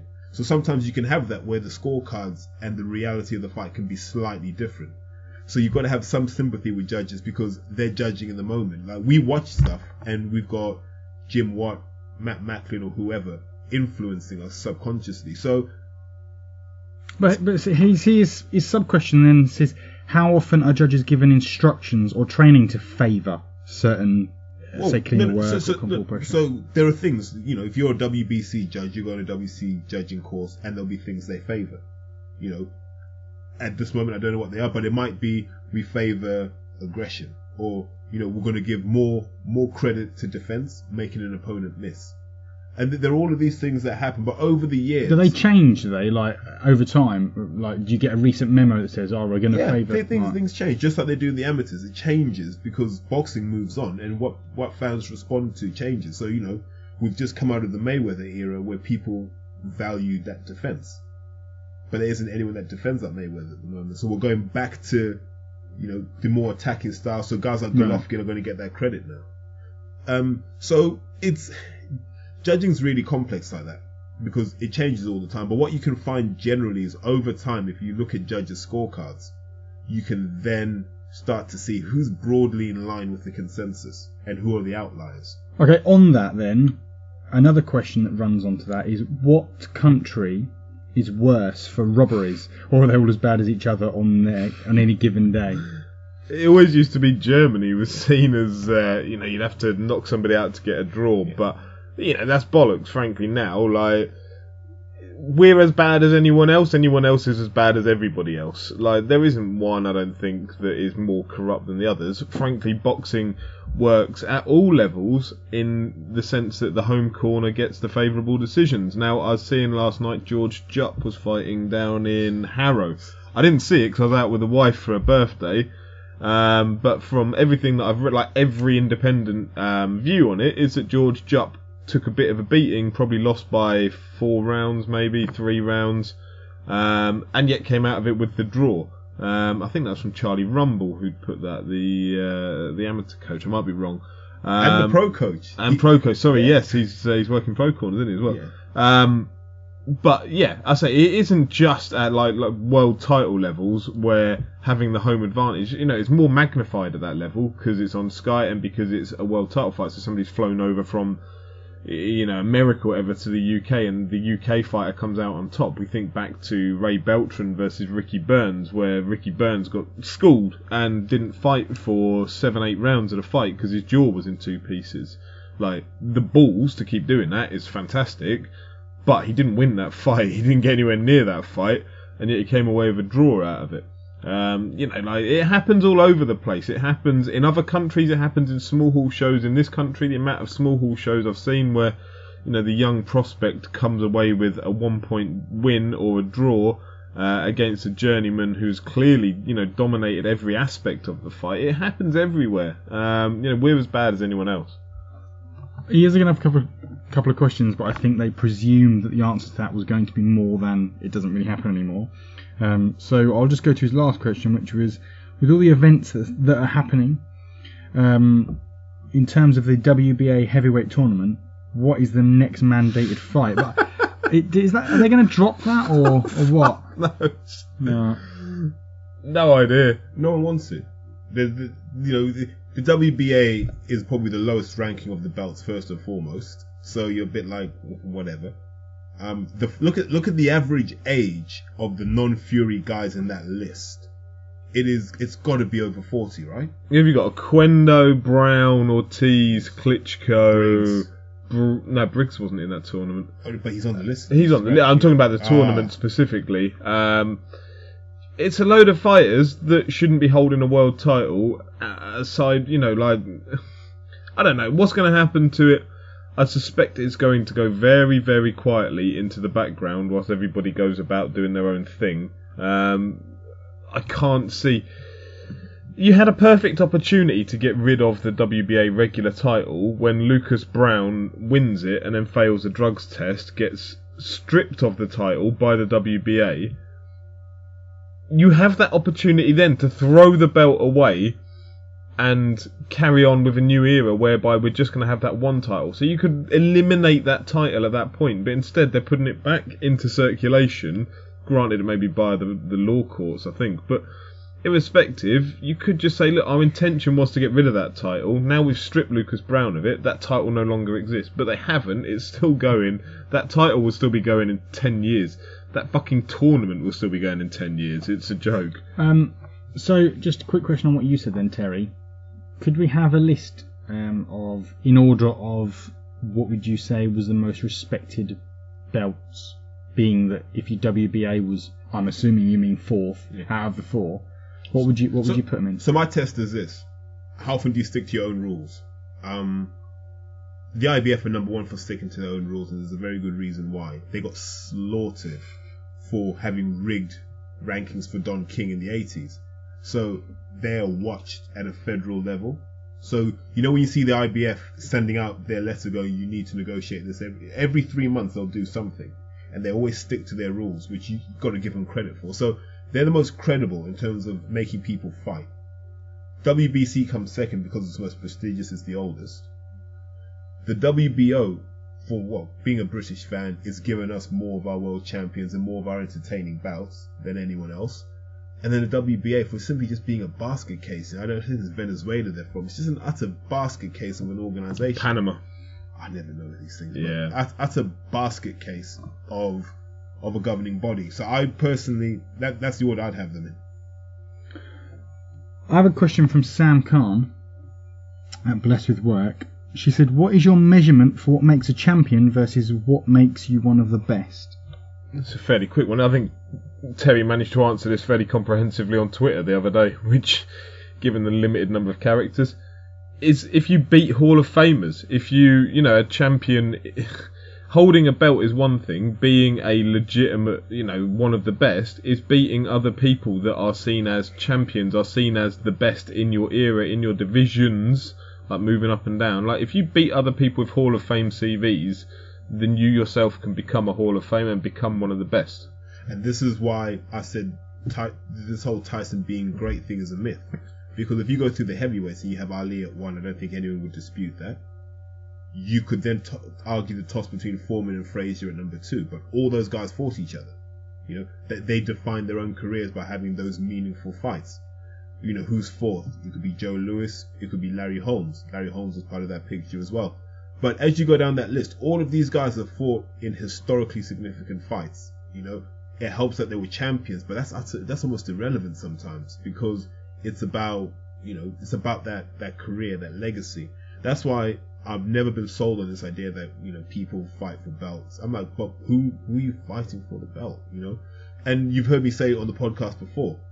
And I don't take shots at Joshua. I just always wanted Anthony Joshua to legitimize his world championship belt by giving us that one fight we look at and go, you really had to earn that win. And then, you know, let's see if you actually have a champion's heart and a champion's will. You know, don't take the easy route. Uh, another question from Sam Khan. It's not. Uh, apologies, Sam, but it's not the best phrasing of a question. Um, could you do? uh, I'm not even going to read it out the way it's written, but basically, can you do a comparative summary of the different boxing styles between different nations, etc.? Can we keep this as quick as possible? It's a mad idea. This will be lengthy. No, Um, we ain't got time. Um, so thanks to Sam, you know, you you got PhD, man. Sort sort the questioning out. Um, let's not look at it in terms of styles because I think I think styles is a very lazy way to describe a lot of things, right? The idea that there's a Cuban style, there's a Cuban school of boxing. No, the Cuban, the whole Cuban thing came from one man's vision. It wasn't a oh this is the Cuban way to box. It was one man's vision on how he saw boxing working um, when you study the history, it's very influenced by Africa. So if you look at the African nations, they all have similar ways of boxing. You know, it's not even so much about boxing, just the way you fight. And the idea is don't get hit. You know, start point, don't get hit, secondly, then attack. So the Cubans have that and they've refined it over years. But if we look at it, you know, don't focus on styles, focus on what I call the great trainers. Because the great trainers are often the reason we call things styles. So you take guys like Ray Arcel out of New York. You know, so you these are the guys they, they identify with the New York School of Boxing because they work with guys like Gene Tunney, all the way through to Roberto Duran and Larry Holmes. So there's a very, you know, very much a New York, Pennsylvania sort of, you know, blue collar style. They're the Petronelli brothers who gave us Marvin Hagler out of Boston. You know, they have their own they have their own boxing philosophy. It's not Boston style though. In the same way that you look at Virgil Hunter, that's not a Oakland style. It's Virgil Hunter's take based on the number of trainers he's had around him. So there aren't distinct styles. It's a myth. There, there, there are trainers whose philosophy you might buy into, and you know that's that's really how you want to look at it. If you really want to understand boxing, follow the trainers and follow the lineage. Like you take Freddie Roach. Freddie Roach, pretty much inspired by Eddie Futch, and Eddie Futch's boxing philosophy was be adaptable at all times. But the key thing is we make attacking fighters. You know, Joe Frazier, front foot. Ken Norton, front foot. Same thing with Freddie Roach. All Freddie Roach fighters are front foot. Um, you know, we could also talk on some trainers who some people laud, but I think are overrated. Mayweather Senior, I think severely overrated. Ronnie Shields, severely overrated. Guys who are underrated as trainers for their philosophy. Barry Hunter out of DC. You know, I, I really respect what he does. Um, Naazim Richardson, who does his work with Hopkins. So follow the trainers and their philosophies, and what you'll find is it's not regional. It's about what trainer came from who. It's pretty comprehensive. Um, if you'd like to know more about that, we'll do a separate podcast on it. um, but look, that was pretty comprehensive. That was pretty lengthy, but look, I just want a bit more information when it comes to our next question from you guys, if I'm completely honest, okay? What are your favourite crisp flavours? Now, I'll give you a few seconds to think about this. Is from uh, Will at W Michael83. So, what are your favourite crisp? I think we'll go for types as well. We've got to go for types in there as well, not just flavours. He's lighting a fucking fire with this question, isn't he? Absolutely lighting the fire. Uh, right, so I, I was discussing this with my wife actually before we came out. Now, there's two answers to this. Like, if I had to pick in a shop, if I was in the co-op, I'd be picking the McCoy's uh, sweet Thai chili ones, whatever they're called. so Right. specific. Yeah, yeah. so, but they're not necessarily my favourite because my favourite is a beef uh, Monster Munch. right. But you get like six of them in a packet. So if I'm in the shop, I ain't buying those ones because those aren't going to keep me going. They've The done bigger McCoy's- bags now. I'm not going to walk around with a fucking family-sized bag. Monster Multi-pack. Like some special needs child. so no, that's my that's my succinct answer. Is if I'm in a shop buying, I'm going for the McCoy's Thai chili one. or if you're Thai hiding in your chicken. house wanking, you need a snack. Yeah, yeah. If I'm hungry Beef for my Monster stuff, yeah, beef monster. Munch. Right, okay. Does that? What about if you're hi- hiding in a house wanking? What snack do you choose? What's your snack of choice? What's do your you whack? have Do you have a crisp shame, or are you just uh, happy to eat your crisps out in the open? No, happy to eat them out in the open. Oh, right. Fa- favorite flavor, um, and they take some finding. You really have to be plugged into the right shops.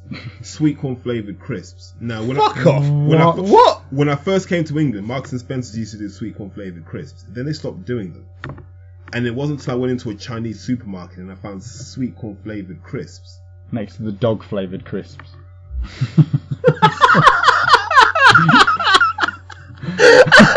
You're really going to leave that in? You know, we've got we've got 712 listeners in China. oh, we had. Yeah. No, sweet corn flavored crisps take a lot of digging, but weirdly good, quite addictive. Um, when when I'm kind of compromised for time, then probably the the tangy Cheetos. You know the ones you get in the one pound bag now, the curly ones. Yeah, yeah, I quite like them. Yeah. Uh, what the flaming, flaming hot ones? Yes, Yeah, they are addictive. nice. Really like you don't you don't half packet those ones. Andy. Uh, for me, it would probably, uh, to be honest, it would be Flaming Hot Monster Munch. Or, but I, I recognise that if I'm wanting to show any kind of like any kind of uh, project anything other than looking like a special needs child, as we've got Walking covered. around with one on each finger, sucking my eating the toes off them. Um, I think I'd probably, if I had to just default pick a flavour, it'd probably be something like salt and vinegar. Oh, fucking tragic. Oh, that's lush. Tragic. Lush. Basic. That's the that's the fucking Paul Smith. Do you know of what I crisps. used? Do you know what I used That's to the like? Paul Smith of crisps. I used to like those burger bites. You used to be able to get those like um, spherical like beef flavour, but they- they were hideous. I don't know what was in them. They but- sound like the Prince Patel of crisps. Well, what were the Move other on. ones? There was you had you had quarterbacks, little 10p packets of quarterbacks, I- and they were like cheeseburger flavored. yeah, I remember them. Yeah, Yeah, underrated. What have we gone into? We've gone down the hmm, rabbit hole. Most hole. comprehensive answer of the day. Okay, final question from Scott McGee. More of a personal question for the pod team. What got you into boxing and at what age? Is it a fighter, a particular fight, a family member, etc., or even your earliest boxing memory? Uh, my old man always he's been a, a casual boxing fan. He watched the biggest fights on TV. So I grew up. Uh, you know, I'm 34 in a few weeks. Um, I grew up of the era of watching Naz, Collins, Eubank, Benn uh, on ITV. You know, latterly moving on to Sky as Eubank kind of started to tour the world. So that was my era. Like growing up watching that. Um, but mixing it with football, and then football was kind of more predominant. So that was probably, you know, that era of the sport and those kind of, you know, greats or not otherwise. There'll always be greats to me, like rose tinted glasses and watching them in my childhood and watching Naz descend upon the carpet and, um, you know, those wars that you'd have, you know, Eubank going off and touring around the world fighting a of shit for years. Um, but that's what I was brought up on. That's what, what kind of inspired me into it. Terry? Um, new age boxing. I knew nothing before I came on the pod. A week of research, and here I am. no, no. Um, so my dad was really into boxing. He boxed when he was younger. So I've grown up with all the stories of your, You know, the the Fraziers, the the Foreman. So I was always watching that when I was younger. Well, probably wasn't until I was about fifteen. So heading into year eleven, my mates would all go right. We're off to box. And we were, we were taught initially by a guy called Des Brackett. So anyone from Oxford will know who Des Brackett is. Legend, really nice guy. You know, well schooled. So we were all well schooled as youngsters, but I was crap. So, I mean, I had eight fights, lost two, and then failed the medical after that. So that was me done. And it turned out I was better at rugby. So I didn't re-engage with boxing again till I went to university. And I was like, I'm not that far from the Ingle gym. You know, here's a chance for me to go and just be around all of that. So all these guys like Kel Brook, I've known since they were young. You know, all these, okay. yeah, all the kid Galahads. I've known all these guys from when they, they, they were kids as well. So that that reinvigorated not just my love of boxing in terms of wanting to punch people in the face. It was more because when you're when you're in the Ingle gym, you really talk about boxing. So it's what's happening beneath the surface and all that sort of stuff. So that's when I got deep into the science of it. And you know, I started to look back and go, actually, look, what are the lost arts that people aren't sharing anymore? And that sort of morphed over the years as as my rugby career tailed off. I started getting back into boxing a lot more, which is why I know guys like Ian Lewison, Dom Akinlade, and those sorts of guys, even guys like Leon Solid Williams, because you know that then became my generation at Fitzroy Lodge down in London. Anthony Small as well, we're all part of the same generation. And then, you know, you get too old to keep taking punches to the head regularly. Then I just got into coaching that way under a guy called Mick Carney. And, you know, Mick, Mick's record in the sport is without question, he's a great man. And he taught me a lot about boxing itself, but he gave me the values. So it was good to get those old school values instilled in me. And I hope, you know, you carry those on. And I guess that kind of brings me to where I am now. An aborted four year spot stint at another boxing club, which, you know, I excelled, but I don't know if they did. And oh that's, that brings me to where I am. So I guess, He's on the free transfer market. yeah, you know, anyone that wants to win stuff, man, just hit me up on Twitter. If you want to win stuff, medals, belts, whatever it Let's is. go pro, Terry. Fuck it, I'll get my seconds license. Me and you in the corner. Let's do it. Well, well, for all the Goodwin fighters. Yeah. Yeah, all right. Yeah. Anyone else want to be involved? Let's do that. But essentially, it's been a long journey up and down. Slightly jealous of the guys who just saw it all the way through. But that's life. And like, you know, you find your passion in life. Boxing appeals to a lot of the things I'm about. And, you know, I get to share a lot of these things with you guys. You know, I can't talk about rugby the way I can talk about boxing, which is weird because I had far more rugby games than I did boxing games. Uh, for me, I mean, I'm, I'm as I've said on the pod before, even in this one, I'm more of a casual fan, certainly more so than these two guys. Bit of history: when we started this podcast up in the first place, Martin had started up the website, and I just I did it more as a creative outlet, if anything, and uh, soon became profoundly obvious that Martin knew buckets more than I did about about boxing. Having said that, in the last 14, 15 months that we've been running this podcast, I've learned. It's like it's it's an education in itself. Sit on this podcast every week and listen to these two guys. Um, You start thinking that Lewison's going to beat Whyte and shit like that. you know that Lewison can't possibly lose, and then he No turns up, refunds. and you think, oh my god, who is he eating? What are they? Is he eating Golovkin? And that's why they think he's going to have superpowers.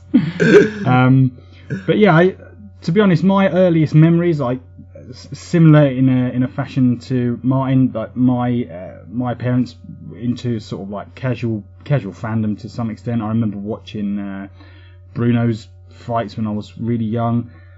My favourite boxer at that sort of period, uh, or around that sort of period, was Naseem Hamed. Just it was just such a showman that always sort of resonated with me.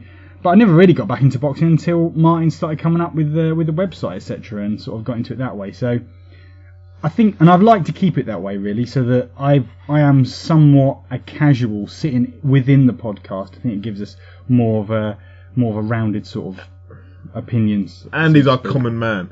Yeah, so to speak. Oh, the nicest thing that's ever been said to me. Okay.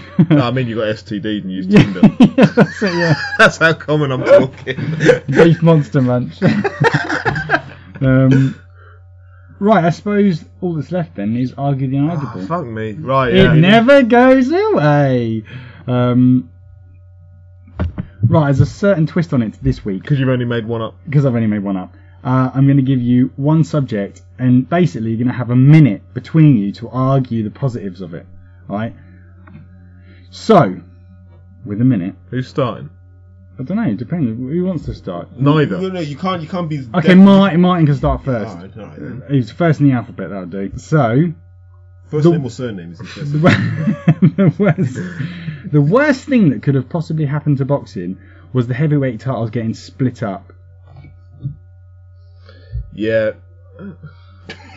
See, the problem is I actually agree with it. Like, do you go, go, go on then? I do agree when it was better. when It was held by one person because you legitimised it. Like, what's the point in having all these belts like flutting around and being able to be picked up by Anthony Joshua by beating Charles Martin? Like, I've lost track if I'm fucking arguing the right thing or not. Here, so whatever. I didn't understand the question. I still don't understand the question.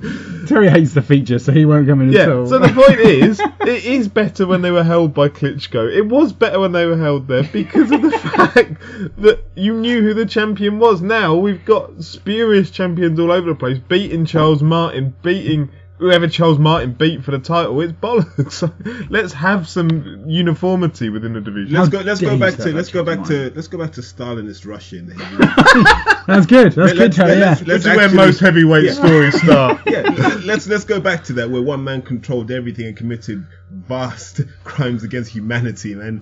Bryant Jennings, Bryant, the Bryant? Jennings, Kubrat Pulev, Povetkin, um, Samuel Peter, just absolutely destroying people, just walking the earth, like some people say, like a god, you know, spreading his communist idea that everything should benefit Who was uh, who was a New Zealander that he took apart? Alex Leapai. Yeah, wow, what a fight that was. You know, the- look, look, look. when when when the heavyweight division's in a dictatorship, the bottom line is this: yeah, there is bloodshed, and fans love to see bloodshed. All right, I guess that's it. we stumbled over the line. Everything wrapped up in a neat little package. no, Almost- or do we need to rant? I might need to rant. About you've just you've literally just ranted about four times during the I- I entire know, pod. I know, What but could this you one- no, no, possibly no, have no, left this to rant one, about? This one. This well's So- not empty. nah, so so uh, I've heard this like there's a campaign to introduce more weight classes for female boxers under the guise of equality. They should be the same weight classes for women that they are for men. Now I have a big issue with this because, you know, 51 kilograms, Nicola Adams. If you look at Nicola Adams, she could be an athlete in any sport. You know, boxing is just what she happens to find herself in. She looks like an athlete.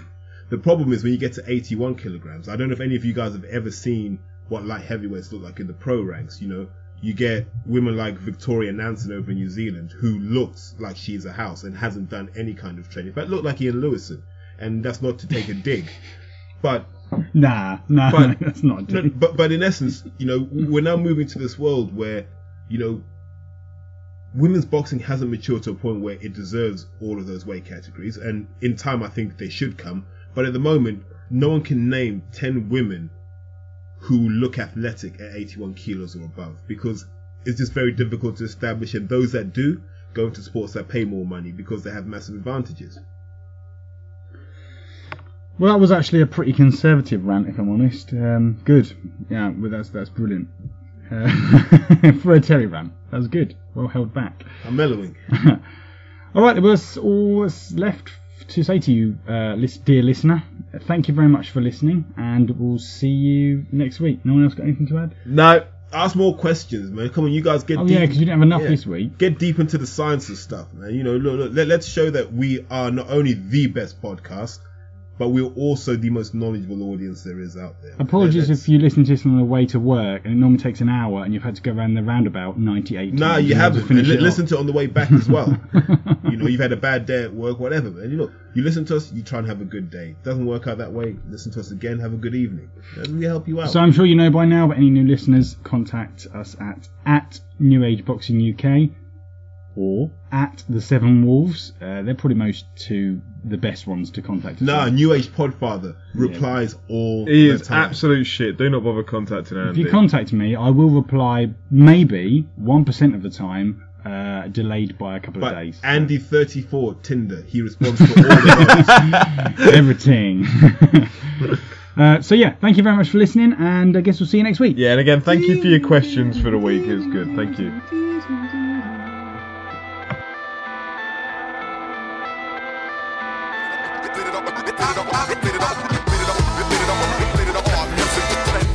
Watch out.